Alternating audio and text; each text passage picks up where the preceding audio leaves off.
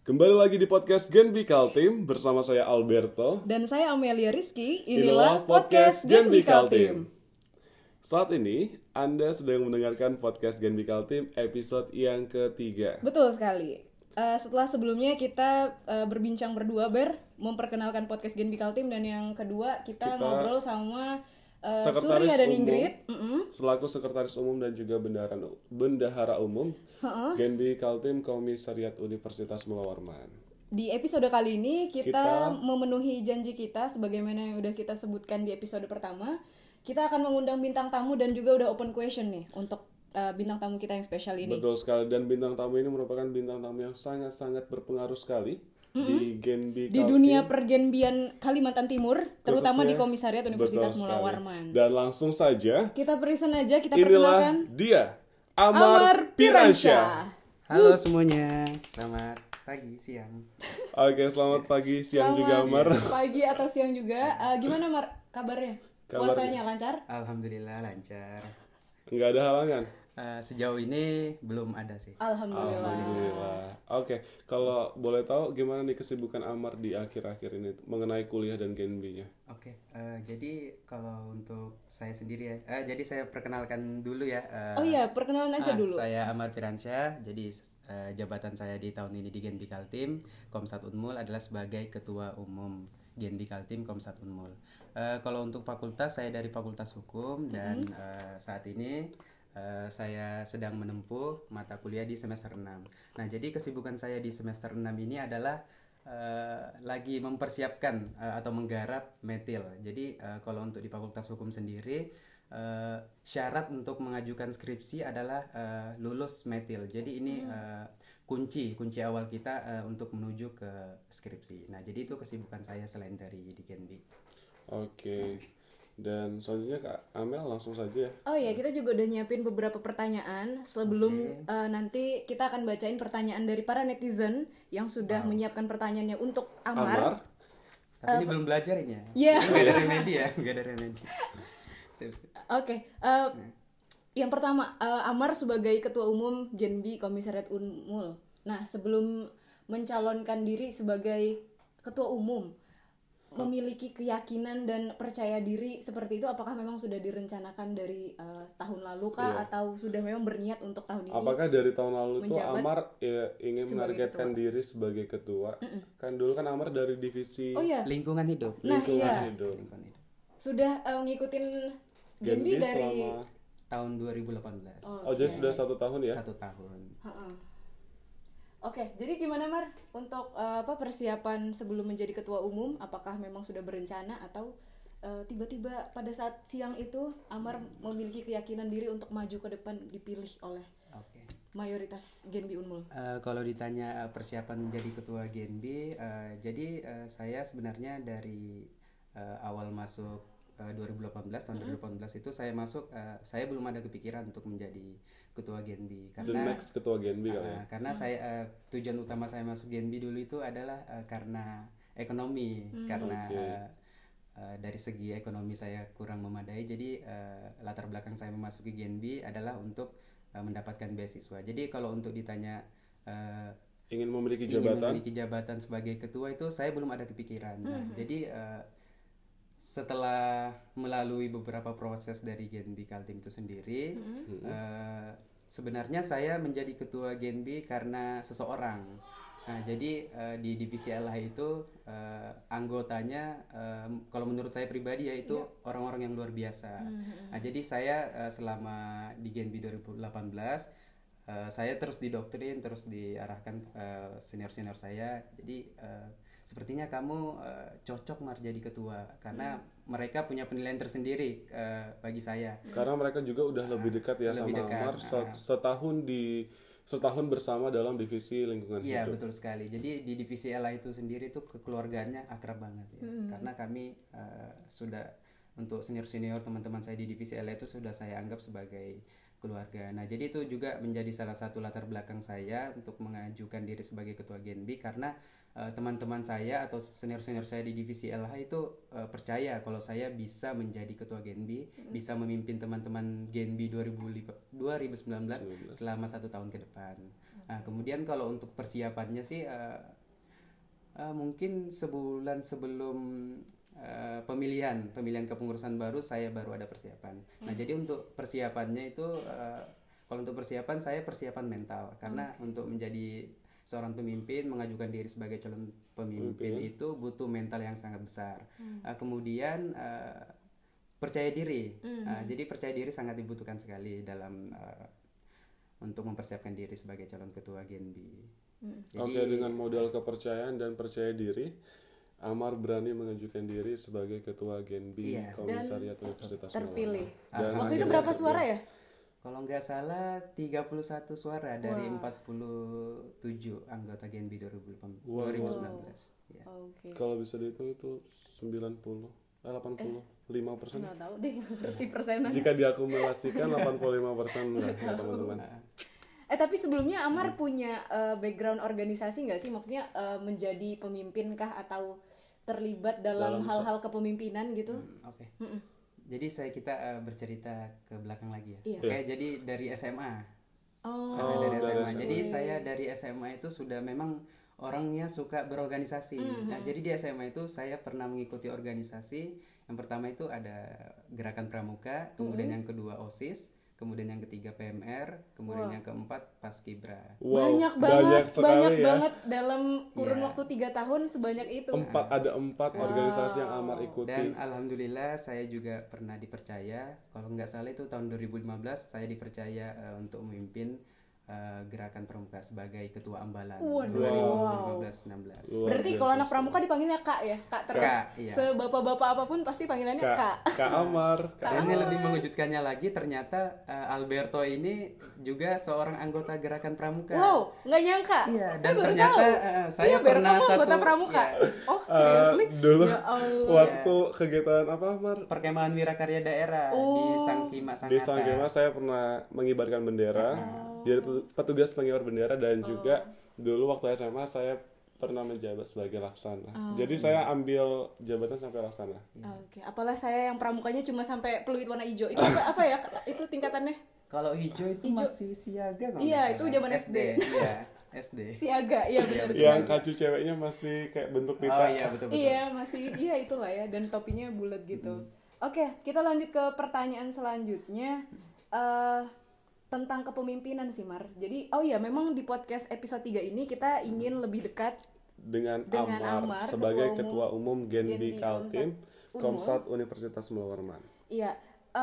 Gimana cara memimpin 49 kepala yang pasti punya pemikiran yang beda-beda juga? Apa teknik dari Amar? Bagaimana teknik Amar menyatukan ke 49 kepala ini? Untuk ditambah bisa... kepala Amar 50 kepalanya dia sendiri juga harus dikondisikan. Emang benar. Gak mungkin kan Amar otoriter. Iya, dan gak mungkin kepalanya ditinggal dan mimpin 49-nya gak mungkin. Pasti dia juga harus melibatkan kepalanya juga gitu. Gimana tuh cara memimpinnya, dan apalagi target utama kita adalah top 1. Nah, betul. Gimana Amar? Jadi kalau menurut saya pribadi ya, menjadi seorang pemimpin itu butuh kesabaran yang sangat besar. Dan kalau kita menjadi seorang pemimpin itu kita lebih banyak mendengar daripada berbicara. Karena kalau kita sebagai seorang pemimpin itu harus banyak-banyak menampung aspirasi dari anggotanya. Yang tadi kata Alberto dan Kak Amel itu yang berbeda pikiran. Nah, itu kita harus menampung aspirasi dari mereka semuanya. Kemudian kita bahas di suatu forum. Karena dalam suatu organisasi itu tidak lepas yang namanya dengan perbedaan pendapat, perbedaan pemikiran. Nah, dengan itu dengan adanya forum tersebut, maka kita akan membahas atau mengupas semua ide-ide atau pemikiran-pemikiran dari teman-teman yang berbeda itu, yang sehingga hasilnya nanti bisa mendapatkan suatu mufakat atau keputusan. Jadi dengan cara bersama-sama mengambil satu keputusan. Betul sekali. Tapi emang kesan pertama punya pemimpin seperti Amar tuh emang kayak cool gitu sih ya. Emang kayak dia diam dan senyum. Senyumnya itu yang sangat melelehkan banyak wanita Genbionmu. Oh. Iya emang beneran sih ya. Jadi mungkin kalau kita bisa survei Amar ini pasti dikategorikan tuh kayak introvert gitu sih. Pasti orang menebak-nebak, menduga-duga Amar ini pasti pendiam dan juga introvert. Tapi emang bener Mar pendiam? Saya kalau misalnya gini ya, kalau misalnya saya baru pertama kali ketemu sama orang itu saya tidak banyak berbicara. Saya lebih banyak mendengar. Saya harus tahu dulu karakter yang orang yang saya akan ajak ini, berteman untuk 1 tahun ke depan itu gimana karakternya, karena kalau kita tidak tahu karakter dari anggota kita sendiri, yang ditakutkan nanti ketika kita melakukan sesuatu hal yang ternyata itu tidak disukai oleh teman kita. Nah, jadi itu jadi kita harus lebih banyak menilai teman-teman dulu sebelum kita. Jadi tipikalnya kepribadian juga emang udah pemimpin banget. Udah pemimpin banget ya, lebih banyak mendengarkan dibanding berbicara seperti kita. Iya, kalau kita berdua lebih banyak bicara. Tapi banyak mendengar juga. Iya. Oke, selanjutnya Kak. Selanjutnya selama 3 bulan ini apa tantangan terberat yang kamu rasakan memimpin 49 plus 1 kepala kamu sendiri? Apa yang paling berat dan yang kayak aduh begini amat jadi ketua Genbi Kaltim Unmul. Selama 3 bulan ini memang ada beberapa tantangan-tantangan yang menurut saya itu berat ya. Yang pertama itu karena kalau menjadi seorang ketua Genbi itu harus yang pertama kita harus tahu harus tahu anggotanya. Harus tahu anggotanya, kita harus bisa menilai anggota dengan secepat mungkin, karena kalau kita tidak mengetahui anggota-anggota kita, bagaimana kita bisa merangkul teman-teman kita ke depannya. Kemudian yang kedua itu kan kita kan ini masih kuliah dan tentunya di kampus sendiri kita kan juga sebagai mahasiswa dan juga kita punya organisasi di fakultas itu sendiri. Nah, di lain itu juga kita harus koordinasi ke Bank Indonesia karena ketua ini sendiri itu sering ke BI untuk jalur koordinasi dengan pembina kita Mas Dirwan. Jadi itu sih tantangannya, selain dari kita aktif di organisasi dan di kampus kita sendiri, kita juga harus aktif di Genbi itu sendiri. Itu sih tantangannya. Jadi lebih ke ini sih bagaimana caranya kita untuk bisa memanage waktu, membagi waktu, itu sih tantangannya. Terkait targetan yang tadi udah kita singgung sedikit juga tentang top 1. Apa strategi dari ketua umum Genbi Kaltim Komisariat Unmul Amar tahun 2019 untuk mencapai ke arah sana? Karena di top 3 juga kayaknya perjuangannya juga luar biasa banget ya, apalagi untuk di Genbi top 1. Iya, melihat pengalaman sebelumnya kan kita kan satu organisasi ya. Iya, betul. Banyak sekali kegiatan-kegiatan yang kita sudah persiapkan untuk mencapai top 1 sebelumnya, tapi kita mendapatkan kesempatan di top 3. Dan pada tahun ini gimana dari Amar sendiri mempersiapkan? Kalau untuk persiapannya sendiri sih saya lebih ke internal dulu. Jadi kita persiapkan diri sendiri dulu dan teman-teman sendiri, itu dalam artian anggotanya dulu harus kompak, harus ada chemistry dari masing-masing anggota. Karena kalau sudah anggotanya sudah kompak dan chemistry itu otomatis akan lebih gampang. Akan lebih gampang lagi untuk mengupkan kegiatan-kegiatan dari ide-ide teman-teman sekalian yang itu tentunya ide-ide kegiatannya itu sangat kreatif dan inovatif dan tentunya juga kegiatan kita ini untuk masyarakat itu sendiri. Karena emang bener sih kalau kita nggak akrab tuh kayak rada susah buat kayak nggak kayak saling tidak enak aja gitu. Mau komunikasi satu sama lain juga itu nggak enak kalau belum akrab. Contohnya saja kayak kami berdua Kamel, kalau kami dua nggak enakan otomatis podcast Genbi Kaltim ini nggak bakalan seru ya Kak. Iya benar sekali. Kita bakal kayak kamu aja deh yang ngomong. Iya kakak aja deh yang ngomong. Jadi harus akrab ya. Harus akrab dulu. Kita juga berusaha untuk membangun chemistry juga sebenarnya. Betul sekali. Tapi kalau saya melihat ini chemistry-nya sudah ada. Karena sudah akrab sekali ya kalau saya lihat. Iya, mudah-mudahan. 3 bulan berjalan di Divisi Komunikasi sangat luar biasa sekali. Cukup Anda jangan promo di sini, nanti ada sesinya. Kalau dilihat-lihat sih di luar sana kita memang apa ya, klik banget, tapi di dalam kita juga ya, tapi anggota divisinya sudah akrab semua ya. Oh, sangat akrab sekali. Oh iya, satu pertanyaan lagi Mar. Jadi kan Genbi Kaltim ini terdiri dari 2 komisariat. Betul. Jadi tentu saja hal-hal yang memungkinkan terjadinya pergesekan itu sangat mungkin.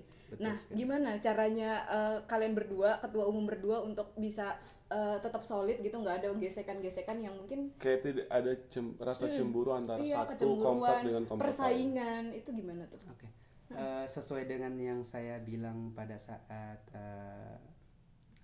pengajuan atau kandidat ketua Kaltim, ketua Genbi Kaltim itu saya pernah bilang karena Genbi Kaltim itu terdiri dari 2 komisariat. Yang pertama ada Universitas Mulawarman, kemudian yang kedua ada Institut Agama Islam Negeri atau kita bilang IAIN. Nah, jadi dalam organisasi itu perlu yang ada namanya harmonisasi. Jadi sebisa mungkin seminimalis. Oke, sebisa mungkin ya. Intinya sebisa mungkin meminimalisir. Iya, meminimalisir agar tidak terjadinya disharmonisasi antara kedua komsat. Nah, dengan cara apa? Jadi saya dan Doni dan kedua pengurus inti saya, Surya dan Ingrid itu kita punya grup. Jadi kita punya grup berenam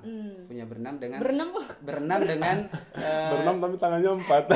Sorry, tapi kan nggak lihat. Yeah. Berenam dengan Doni dan 2 pengurus inti lainnya yang dari IAIN. Ada Aisyah, sama siapa lagi? Lupa. Intinya ada 6 orang, 3 dari Unggul dan IAIN. Iya, emang Alberto pertanyaan selalu menjebak. Iya sih, asli. Betul. Asli, iya. Jadi tujuan daripada kita lanjut ya. Iya, benar. Lanjut. Yang jadi tujuan dari kita buatnya grup ini adalah untuk mendiskusikan sesuatu hal yang sekiranya itu perlu didiskusikan, dan kalau misalnya memang ada masalah, saya dan Doni selaku ketua Genbi IAIN dan Unmul itu sering komunikasi dan sering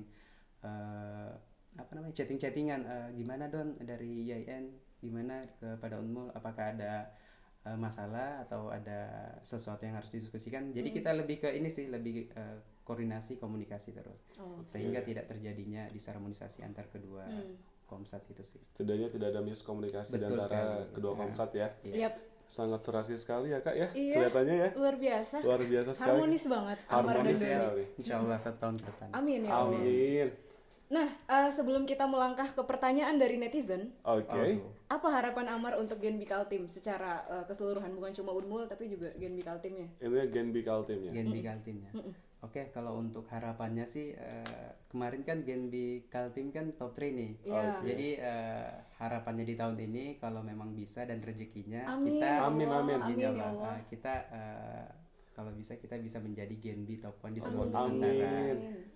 Oke, jadi itu sih harapannya. Kemudian semoga Genbi Kaltim ini bisa menjadi lebih baik lagi dari yang sebelumnya. Semoga kita bisa melampaui pencapaian-pencapaian yang ada di tahun 2018, sehingga kita bisa lebih berguna lagi dan lebih bermanfaat lagi untuk masyarakat itu sendiri. Amin ya Allah. Oke, semoga terwujud ya. Semoga terwujud semua harapan yang sudah Amar sampaikan. Amin ya Allah, amin amin. Dan selanjutnya kita akan membacakan pertanyaan-pertanyaan dari netizen. Pertanyaannya ada beberapa nih. Kita bacain yang pertama dulu ya. Dari Marla Pisganidi. Mbak Marla. Marla Pisganidi. Oke. Pertanyaannya adalah, Kak Amar boleh request lagu nggak entar sampai menutup mata? Dan gimana Kak rasanya jadi ketua Genbi Kak?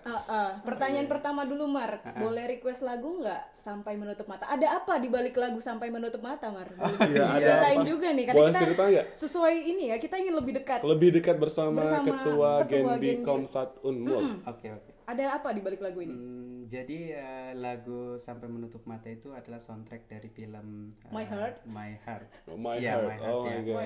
Jadi waktu kecil dulu, kalau nggak salah SD atau SMP itu ya. Iya, kayaknya film itu zaman kita SD atau SMP.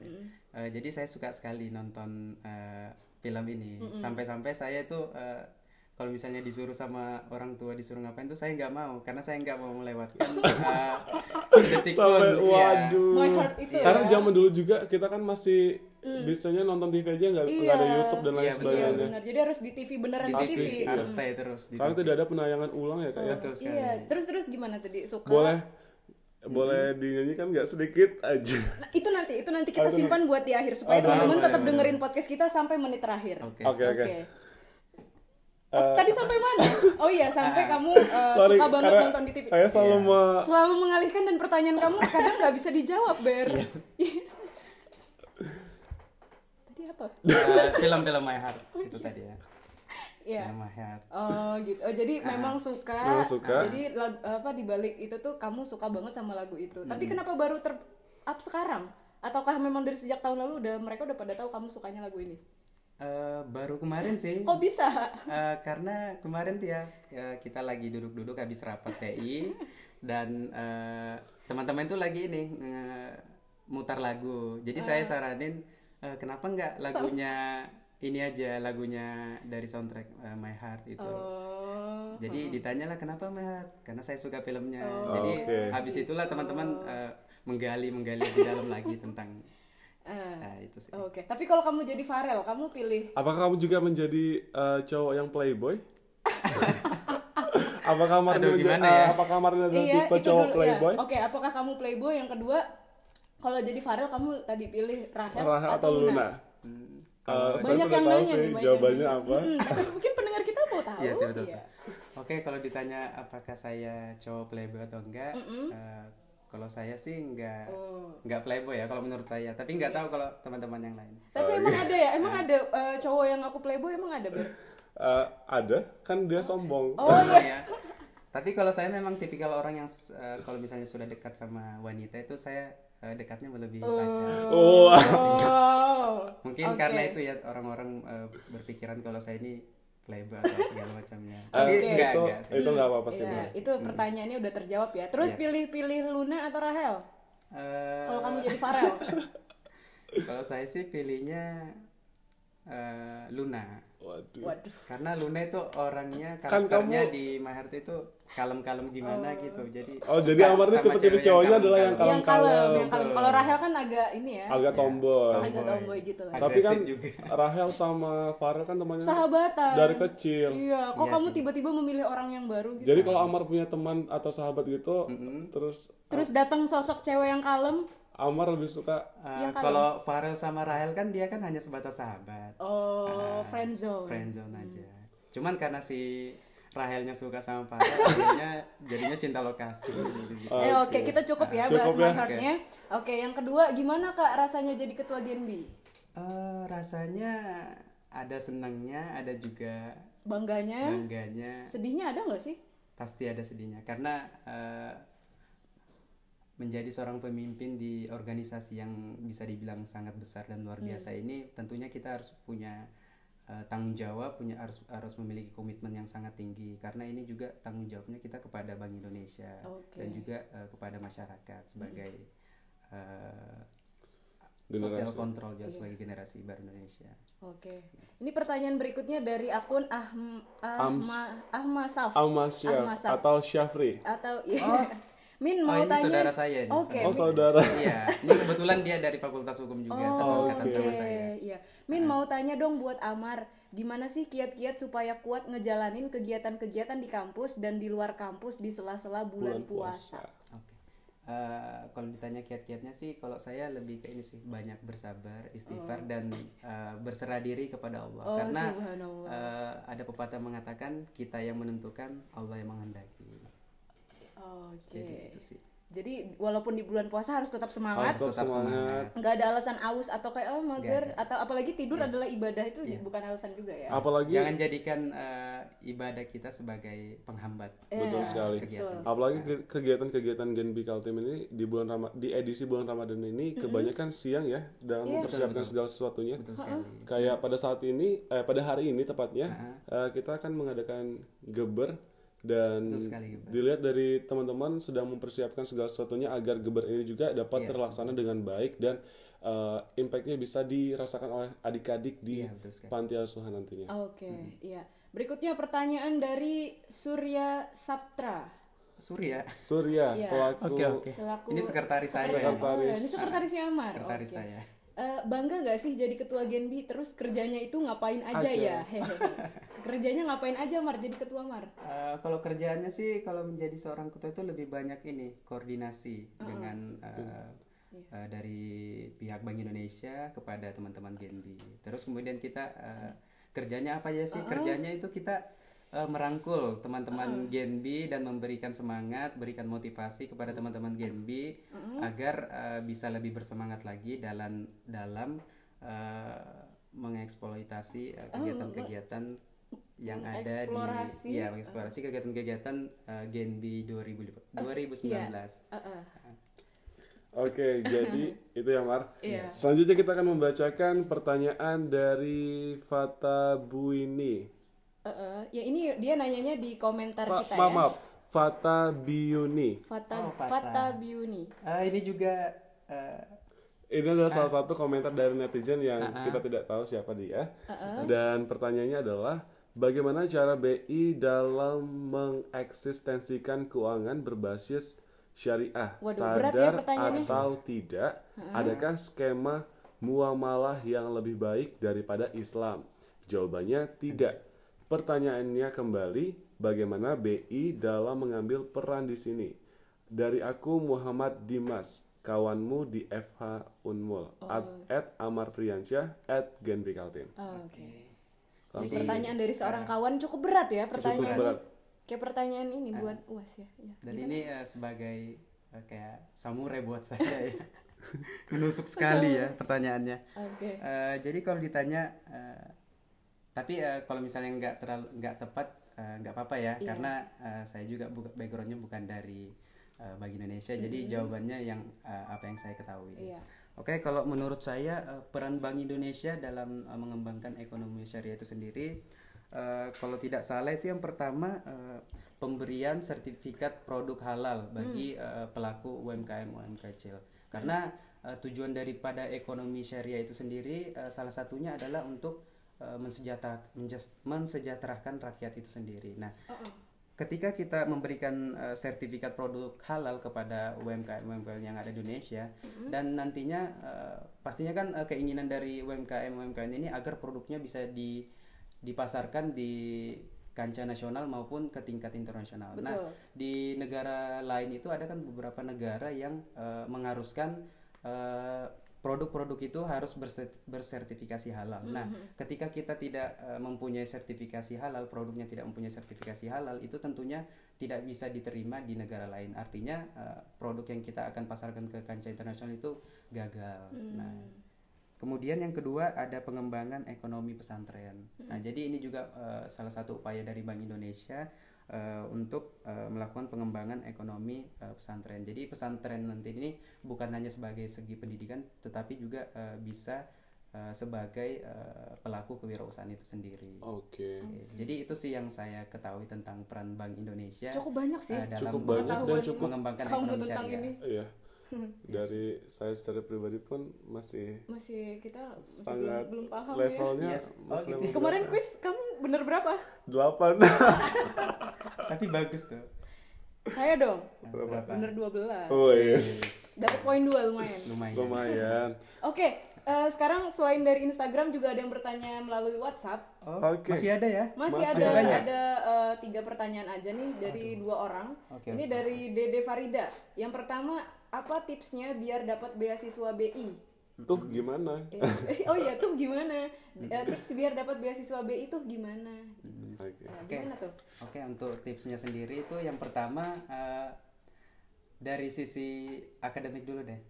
Jadi di Bank Indonesia sendiri itu mengisyaratkan syarat mahasiswa untuk mendaftarkan diri sebagai calon mahasiswa penerima beasiswa Bank Indonesia itu adalah minimal IPK-nya di atas 3,00. Jadi itu syarat mutlak dari Bank Indonesia. Nah, jadi kalau IPK teman-teman itu di bawah 3,00, jadi mohon maaf teman-teman tidak bisa diterima di beasiswa Bank Indonesia. Kemudian untuk tips and triknya itu kalau saya pribadi sendiri sih yang pertama itu kita harus belajar kita harus lebih mengenal Bank Indonesia itu sendiri. Karena kalau misalnya kita mau melamar atau mendaftarkan diri sebagai beasiswa Bank Indonesia itu sendiri, kita anggap Bank Indonesia itu sebagai calon pacar kita. Nah, jadi kita harus ya, jadi kilos analoginya calon pacar. Calon pacar kita. Nah, jadi kalau ada sesuatu yang ingin kita tuju, kita harus kenal dulu. Kita harus kenal dulu background dari sesuatu itu. Kita harus lebih kenal lebih mendalam. Karena kalau kita tidak mengenal, bagaimana kita bisa menceritakan mencintai tempat kita akan mendaftar itu ya. Jadi poin pentingnya adalah kita harus lebih kenal dekat dulu dengan Bank Indonesia itu. Kita harus tahu Bank Indonesia itu apa, tugas perannya itu di dalam sistem ketatanegaraan kita itu apa. Jadi harus lebih tahu dulu. Dan sedikit bocoran juga, kita di beasiswa Bank Indonesia ini ada tesnya, tes kebank sentralan ya. Jadi tadi akademik dan mencintai instansi yang akan kita daftarin diri kita di dalamnya. Seperti kayak mengejar gebetan gitu ya. Mengejar betul sekali. Mengejar gebetan harus kenal banget. Karena yang butuh kita, bukan mereka. Dan gebetan pun juga sekarang ngelihat nilai akademik juga kan. Betul sekali ya. Iya. Oke. Selanjutnya. Pertanyaan kedua masih dari Dede. Anak yang nggak berorganisasi bisa ikut beasiswa BI? Karena rata-rata tak lihat anak organisasi. Masa sih? Mari kita tanya kepada Amar. Tolong diulang lagi dong. Gini. Iya, simpelnya adalah anak yang nggak berorganisasi bisa ikut beasiswa BI nggak? Karena rata-rata kalau dilihat anak-anak Genbi itu tidak berorganisasi.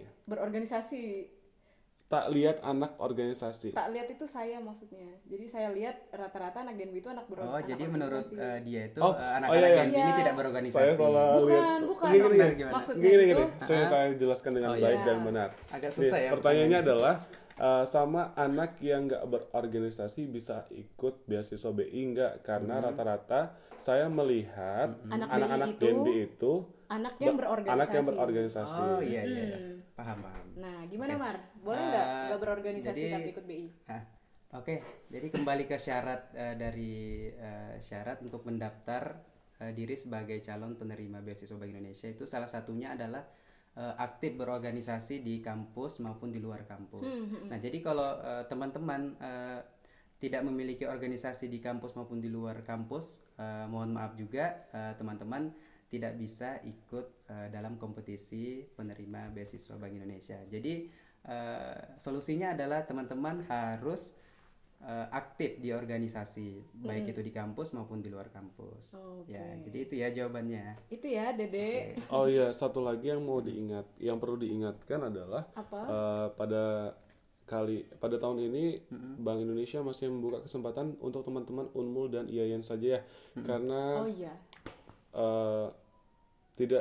masih belum membuka buat di kampus-kampus yang lain. Buat di kampus-kampus lain. Baru 2 kampus saja untuk saya sih sempat dapat bocoran ya dari Mas Dirwan. Jadi untuk tahun depan kalau memang itu jadi, Bank Indonesia rencana juga akan membuka beasiswa untuk perguruan tinggi swasta. Cuman kita belum tahu perguruan tingginya itu siapa. Jadi masih rahasia. Jadi tunggu saja ya buat teman-teman yang berkuliah di kampus swasta. Jangan khawatir. Ya, betul. BI insya Allah nanti akan buka juga, tapi nggak tahu di swastanya. Tapi kita tidak tahu siapa lah. Nah, pertanyaan yang terakhir ini dari Risa. Ini pertanyaannya serem sih. Sebenarnya untuk Amel juga sih. Iya betul, untuk saya juga ini serem banget sih. Apa tips supaya lancar mengerjakan skripsi? Nah, Amar tadi Amar angkatan 2016 ya. Tapi jadi, mungkin bisa nge-share sih tipsnya gimana kalau menurut Amar. Jadi sebelumnya kan saya kan angkatan 2016. Artinya sebentar lagi saya akan menjalankan atau menggarap skripsi. Ibadah skripsi itu. Betul sekali. Gimana tuh tipsnya? Kalau untuk tipsnya sendiri sih ada 3. Wah, udah ada kamu tipsnya. Apa aja tuh? Yang pertama kita banyak membaca. Kemudian menulis, dan yang terakhir adalah diskusi. Nah, jadi kalau 3 aspek ini sudah terpenuhi, insya Allah atas bantuan Allah juga. Jangan lupa berdoa juga. Insya Allah itu semua akan selesai pada waktunya. Nah, Dan yang paling penting jangan mager dan menunda-nunda ya. Jangan menunda-nunda. Oke, terima kasih Amar. Waktunya luar biasa, mungkin sangat luar biasa sekali. Ada kita 30 sudah, menit kita lebih dekat dengan 30 menit ya. Iya, 30 lumayan lama ya. Menit. Wow, bahkan 34 menit. Dan untuk menutup perjumpaan kita pada siang hari ini, kami akan memutarkan sebuah lagu yang berjudul... Oh enggak, kita enggak mutarin lagu, tapi live dari Amar. Oh iya, live. Tapi sebelum itu kita kayaknya salam perpisahan dulu atau gimana? Atau Amar dulu yang nyanyi? Kita salam perpisahan dan kemudian lagunya akan dinyanyikan oleh Amar. Tapi saya nyanyinya di rapnya aja ya, soalnya sudah enggak terlalu hafal ya. Enggak apa-apa, itu udah sangat menyenangkan. Oke, mungkin cukup sekian dari saya, Alberto dan juga... Oh iya, Amel. Jangan lupa untuk dengarkan podcast Genbi Kaltim di Spotify. Betul, dengan cara... Udah bisa di search Genbi Kaltim, dia akan nongol paling pertama. Jadi cover kita itu warnanya biru, tulisannya kuning. Langsung kamu klik dan follow dan dengerin kita setiap minggunya. Dan jangan lupa untuk share podcast Genbi Kaltim ke teman-teman kalian yang belum mendengarkan. Betul banget. Tapi kita nggak menyarankan teman-teman untuk dengerin kita ketika berkendara sepeda motor. Betul sekali, karena ketika mendengarkan musik atau podcast saat berkendara sangatlah berbahaya, karena suara kita ini tak kalah dari klakson motor dan bencana mobil. Dan bala ya. Oh ya, karena juga di lalu lintas pun itu udah diatur ya, nggak boleh mendengarkan musik. Ini kamu... itu kalau nggak salah aturannya di Undang-Undang Nomor 22 tahun 2019. Wadidaw. Boleh diulang Mar, boleh diulang. Untuk aturannya sendiri itu di Undang-Undang Nomor 22 tahun 2009. Oh, okay. Itu undang-undang lalu lintas dan angkutan jalan. Nah, dan kami harapkan juga buat anak-anak Genbi Kaltim tidak menggunakan atau apa namanya, tidak mendengarkan ketika berkendara. Iya, jangan. Karena itu dilarang ya. Dilarang, kecuali teman-teman mengendarai mobil boleh. Ya, masa ketua Genbi melarang masyarakat, anak Genbinya sendiri enggak? Betul sekali. Untuk semuanya jangan dengerin kita ketika naik motor ya, jangan. Oke, itu aja dari kita. Saya Alberto. Saya Amel, 2 kali. Pamit undur diri, terima kasih dan sampai jumpa. Simaklah, dengarkanlah. Ya, dengarkanlah persembahan lagu dari Amar Firansyah. Cek 1. Aku tak mudah untuk mencintai, aku tak mudah mengaku ku cinta, aku tak mudah mengatakan aku jatuh cinta. Oke.